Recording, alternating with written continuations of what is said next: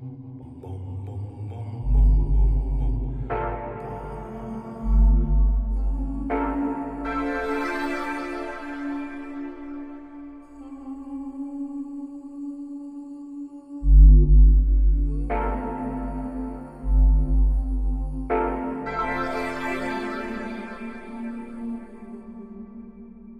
Now It's Dark movie podcast with me, Mike, and of course Tim. Hey man, how's it going? It's going pretty well. Uh, we just kind of wanted to do a, a, quick sort of review analysis of a movie that we've both been really impressed by, which is is hit theaters fairly recently. Ari Aster's second feature film, Midsommar. Yeah, I think Midsommar has overall been getting some pretty good reviews, and people, for the most part, have been quite happy with it. And I think what's what's great about the film is it's kind of just dominated conversations a lot. People have talked a, a lot about it, even if it is isn't the biggest film at the box office or you know isn't going to win a ton of awards. Much like his first feature, Hereditary, it, you know, Midsommar is kind of capturing a lot of people's imagination and, and getting a lot of people talking. And so I thought it'd be nice to kind of give some thoughts on the movie and also kind of try to delve into what makes Ari Aster such an interesting director because I think he is one of the most interesting new auteurs working today. Yeah, because you you liked Hereditary, right? I liked Hereditary a lot. Yeah, I, I know we were both really fond of Hereditary, and we both saw Midsommar together. Right. Uh, just last week. Right. And we were both really, really happy with how it turned out. Uh, Ari Aster so far is a guy whose career I'm really looking forward to. Uh, so let's talk a little bit about what made Midsommar such a success. Fair warning, everybody, we will be spoiling parts of Midsommar, so if you haven't seen it, go check that out and then come back. Well, I, I think he's taking a lot of familiar elements, first off. I mean, there's a lot that's taken from the, the kind of folk horror genre. Ari Aster himself is a self-described cinephile, so obviously you're getting, you know, The Wicker Man, but he's also mentioned movies like The Color of Pomegranates and, uh, you know, uh, Modern Romance, the the Albert Brooks kind of breakup movie, as you know, key influences for this. He also drew in a lot of Swedish folklore and and other traditions. And he has kind of described this as, you know, not only a contribution to the folk horror genre, but also a breakup movie. And he's kind of mixing those two elements together. So you do get a lot of familiar story elements in this movie, a lot of familiar beats, but how you get from one point to another, how the movie unfolds is what really makes it interesting. And I think from start to finish, it's just so captivating. start to finish? Because yeah. they're I don't know Scandinavia joke. They're going to Sweden, so you start ah. to finish. uh, yeah, there we go. Um, well, yeah. So I, I, like that you mentioned that it's a breakup movie because it's I thought metaphorically very strong. Um, it's um, Florence Pugh who's starring as a a young woman who is kind of going through a rocky time with her boyfriend, and then some family tragedy strikes, and so she joins her boyfriend and his buddies mm-hmm. on a trip to a midsummer festival out in Sweden, yep. and things get incredibly grim and incredibly bleak from there on out. Uh, but yeah, this has been another movie in a decade of some really strong horror movies where the metaphor has been really strong, taking something that's intangible and turning it into something that is, right? Taking the concept of a breakup and sort of managing to portray it well on screen he's drawing from his own personal experiences here too. I mean, he was going through a, a breakup prior to writing this film, and I believe he was approached by you know Swedish producers or something to make this sort of slasher film set in Sweden, mm-hmm. and he wasn't really interested in that project initially, but when he kind of found the element of the breakup when he was going through his own breakup, he's like, oh, okay, that could be an interesting entry point into how to do this film. So he's drawing on his own experiences, uh, not only you know having gone through a breakup, but also he has mentioned that his family underwent a num- number of hardships growing up, and so I think he is really keyed into the idea of sort of like family tragedy, uh, trauma, and things like that. Whereas Hereditary is more of a, a family tragedy movie. Midsommar picks off with you know a a key sort of event, a family tragedy, but then kind of focuses more on the the personal and relationship aspect of that, both with Danny's own sort of method of grieving and getting over it, but also her, you know, sort of rocky relationship with her boyfriend Christian, played by Jack Reynor. And so, uh, you know, he, he really mixes together a number of key influences in a really cool way. Not only his own personal experiences, but mixing that with the Swedish folklore and, you know, like the maypole and, and all those things is really, really cool. Really well done. Yeah, and you mentioned the character Danny. That is the Florence Pugh character. Um, Florence Pugh, as well as Jack Reynor and Will Poulter, who at this point I think had the the maybe the most successful career out of the three. He first mm. time I saw him was in The Maze Runner, right? Just uh, some years ago, and then uh, most recently before this, I saw him in in the Bandersnatch movie, the the Black the Black Mirror movie, Bandersnatch. Yeah, he's such a captivating presence. I mean, in this movie, he's he's kind of comic relief, and all of his line deliveries are just kind of so over the top yeah. and ridiculous that it just makes you laugh. And Ari Aster himself you know, balances tones, different sorts of tones really well. Yeah, he does. I mean, he's not afraid to kind of live in awkward, uncomfortable moments and to have characters say like totally ridiculous things in the midst of great trauma or great sort of seriousness. Yeah, I I noticed that Midsommar seemed to have a lot more comedy than say something like Hereditary did. Did you notice the same thing? Definitely. Hereditary almost had this like Ingmar Bergman esque sort of seriousness from start to finish. It's it's got this sort of glacial sort of atmosphere. Yeah, I didn't really notice any humor in Hereditary at all. Not, not at that all. that was a bad thing, but it's not a bad thing that there's humor in Mids- in Midsommar either. I think it just shows that Ari Aster is becoming more adept at balancing things tonally, and he has mentioned, you know, how the influence of Korean cinema, for example, on his filmmaking, where I think a lot of great Korean films are, are sort of based on you know tonal transitions. Oh like, yeah, uh, yeah. the the Bong Joon Ho movie uh, Parasite, which recently came out and won the Palme d'Or at Cannes. That really balances tones well. It it does nicely transition from comedy to more of a drama and kind of goes back and forth between the two. I never felt that it was jarring though, the tones No. and the shifts in tone. That's what I'm saying. It's it's Yeah. very sort of gradual and, and organic, and I think Ari Aster has drawn from that in a really interesting way. Yeah, gradual being a key word there too, because um, as as long as these characters are are going through what they're going through, whether it's in Midsommar or in Hereditary, because it happens in both. Um, Ari Aster so far has been doing really well, I think, at the the slow burn horror movie. Yes, You might get some kind of big event at the very beginning to to set things off, and then you don't really get a major payoff until the very end. yeah, There are definitely scary moments and distressing moments as the movie continues, um, but really very little, in fact, I would say none at all, uh, as far as jump scares are concerned. No, that's things right. like that. And so he's he's really doing a lot to build atmosphere, to build tension and dread. Yeah. And I think he really incorporates uh, terror and horror together very well.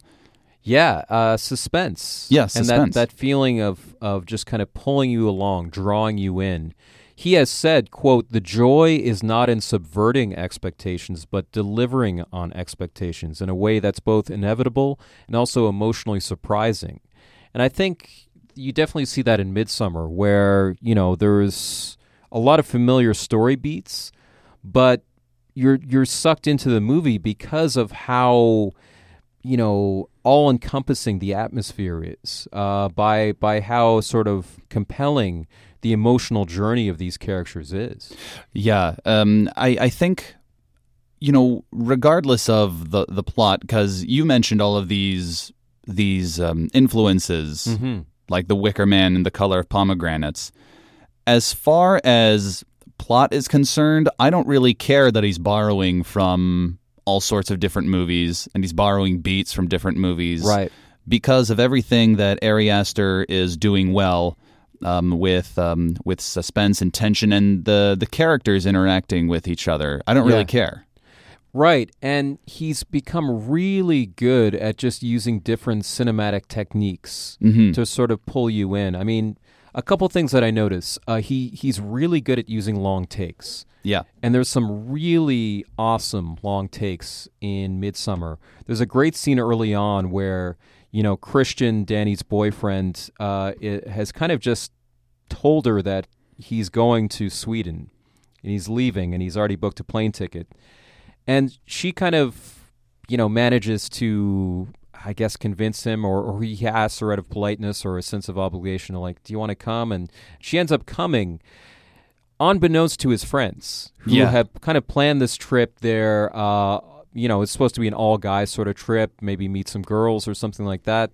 So that first scene when Danny comes over to to meet uh, Christian's friends and and uh, she lets them know that she's coming too. It's incredibly awkward, and you know, Ari Aster plays this perfectly by having this long take where you see all the characters kind of sitting down.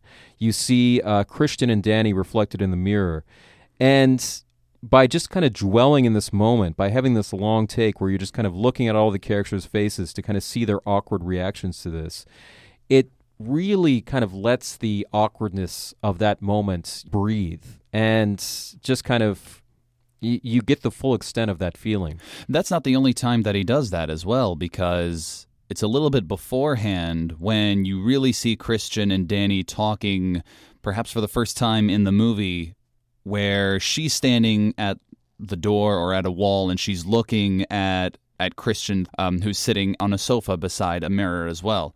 So the camera is focused on Danny, and you see Christian in the mirror next to her. And that's another creative way to get both characters in the same shot for for perhaps you know expositional purposes. But um, it's still it's it's really good to just have a movie that lets the camera sit there while the the characters interact and while the actors act with each other. Well, it, it kind of goes back to that 40s style of filmmaking where the director, instead of cutting everything up and having, like, you know, establishing shot, medium shot, close up, they kind of just have one way of approaching things. Mhm. And because they're so confident in their choices and their filmmaking, you know, they use longer takes. They, they let the actors act more instead of cutting up their performances so much. And Ari Aster pulls this off very well. Uh, another cool thing that I've noticed he does a lot is these kind of like interesting cuts, these interesting edits where, like, for example, Florence Pugh will walk into a, a the bathroom, and then we cut to her in the bathroom of an airplane on the way to Sweden, where it's it's kind of like a, what would you call that? Like a match cut or a a, a jump cut, match cut, something Yeah, like yeah. that, where it it really is disorienting. You know, because they're so well done and so kind of like uh, jarring in some ways. Yeah, a little dreamlike in that way, and um, you don't really know or remember how you got there. Yes, But uh, and also just uh, practically a very good way to just move the plot along. exactly. You know, a very good way to just keep the movie going.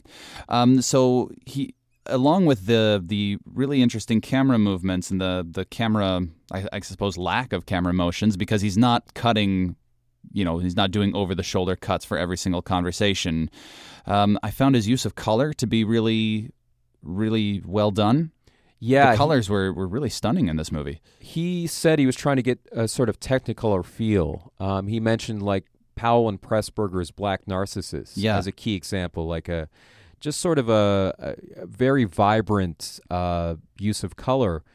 And he mentioned he was like, I wanted to get the Technicolor look, but I realized if I actually tried to match it exactly, it was going to look weird and out of place. It would look like a movie made in the, the 40s or 50s. Right. He didn't want to go for that full Technicolor look. But what he did is he's like, I, I tried to get what Technicolor, what I imagined Technicolor looked like. So he's Mhm. like, for him and the colorist, it was like, close your eyes and just try to imagine what it looks like, and then go for the image in your head rather than matching that exactly. Mm. So it's almost like the memory of Technicolor rather than the actual, you know, accurate representation of it. Yeah, yeah. I, I suppose if they went full Technicolor, it might have uh, looked a bit a bit too much, Out of place, a I little think. out of place. Yeah, Yeah. because uh, but yeah, the colors.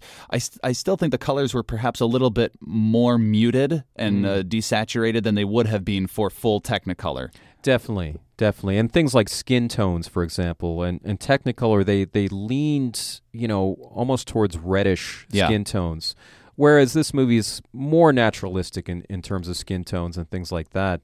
One one thing that I notice about Ari Aster's cinematography, especially in Midsommar, is how he really forces you to watch closely at everything that's on screen. Yeah. Yeah, just there are so many things that are on screen where there are little details, and you can tell that it's going to be that it's that it's foreshadowing things that are going to be showing up later, and you definitely want to make sure that you're paying attention to everything, um, so that you don't miss out on some detail. And I thought that was something that really impressed me as well. Yeah, he, he kind of mentioned some of his influences. There was a, a, Swedish filmmaker whose name escapes me at the moment right now, uh, but it might be Andersson. Oh, for, for some reason I forget his name, but I've seen some of his films, and he's really good at just these static shots Mhm. where you you're kind of forced to look into the background, and the image has a lot of depth. And I think, like any good cinephile, he's he's Ari Aster's learned how to balance like static imagery with movement and camera movement, and he, he does that really well. There's a few times in the movie where I kind of the imagery, the cutting is is very jarring. Uh, I mean, particularly during one scene where the couple, uh, the old Yeah, the old couple scene, throws yeah. themselves to their, their death, and you just see their their face explode, or especially this this woman's face explode.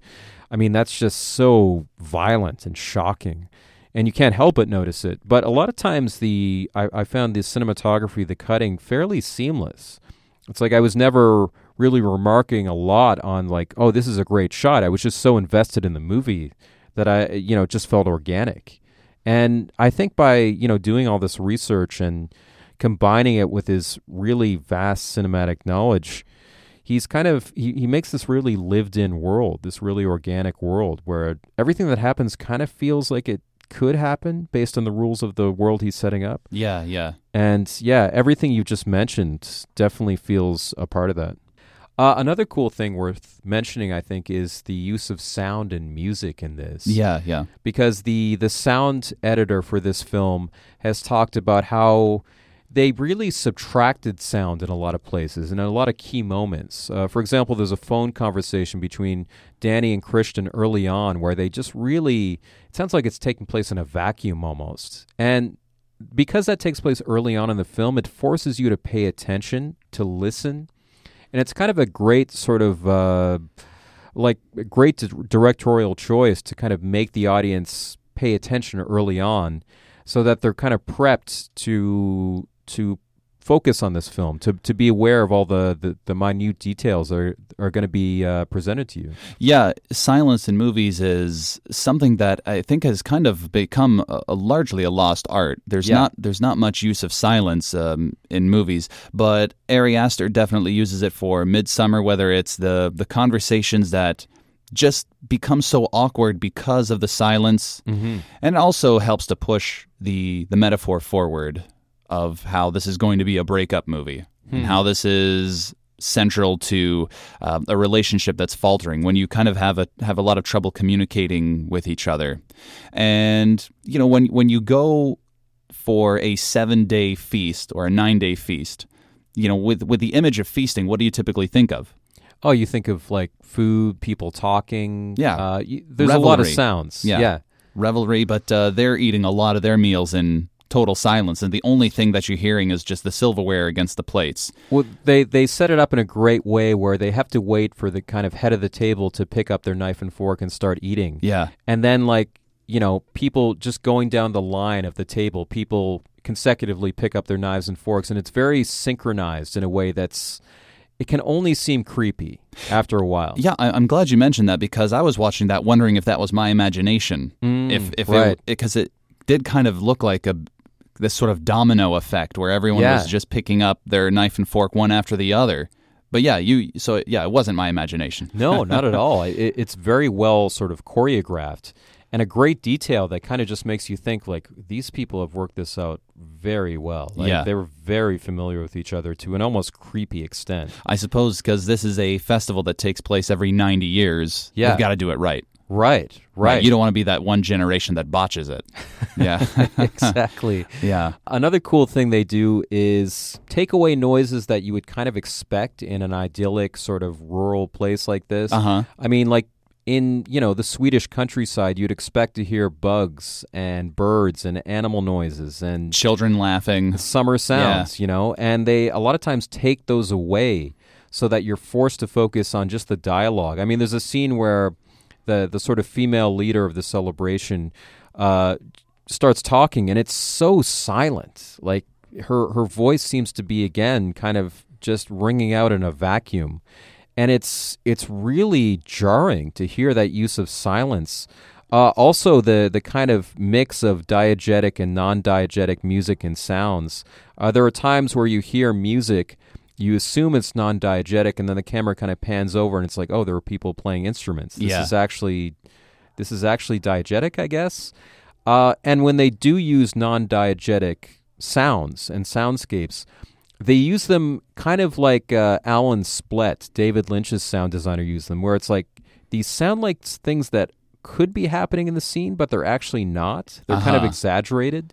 Uh, for example, there's uh, a lot of use of just kind of isolated little sounds as opposed to sort of ambient diegetic sounds. For example, when people are uh, you know talking in the commune, you'd expect to hear maybe like you know general an ambient layer of just people laughing or people talking or something like that.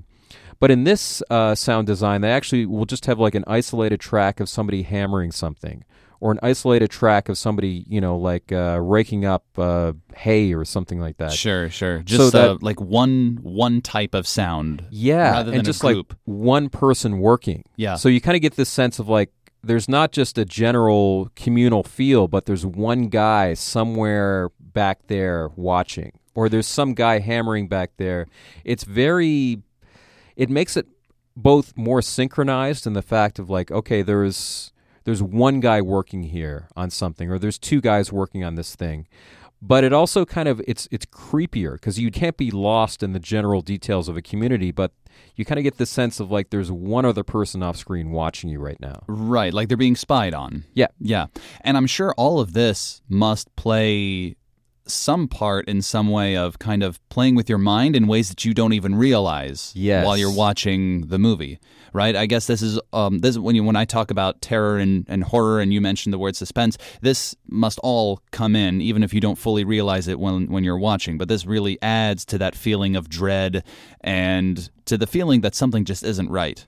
When Ari Aster is mentioned on Hereditary, and I imagine on this film too, where he will put in sounds that are almost inaudible, Yeah. that you feel more than you hear, like really low rumbles and things like that, that kind of probably just harken back to, you know, being stalked by a predator. You know, where it's just you hear this rumbling sound or you feel this rumbling sound. It's like, okay, that's not good. Mhm. You know, like something is pursuing me right now. And all those, you know, interesting uses of, of sound add so much to this film. And I think that combined with the, the cinematic techniques of the long takes and these interesting little, uh, you know, jump cuts and stuff like that. Also, I mean, there's a great shot early on when they're they're driving into uh, kind of a fictional Swedish place called Harga, and when they're driving into there, the camera just you know turns 180 degrees upside down, where you're Mhm. You're kind of driving along this road, but the image is, is flipped over. And it was just such a cool but very unsettling sort of camera trick that he does there. And and the movie's full of, of those things where it's like, okay, I know what sort of place they're going to. I kind of have an idea of what's going to happen. But this journey is so unexpected. The way it's being told, the way it's being presented, that's like I'm just kind of sucked into this. It's it's like I want to experience this on an aesthetic level, on a visceral level, even if I know intellectually what's going to happen next. Yeah, and that's that's sort of what I mean by with what Ari Aster is doing really well. I don't care that it's that it shares some beats or it shares some events with things like The Wicker Man and other and other horror movies, right? Yeah. Because Ari Aster is certainly not the first artist or director, nor will he be the last who takes, who borrows, who steals from books that he's read, movies that he's watched, etc., etc.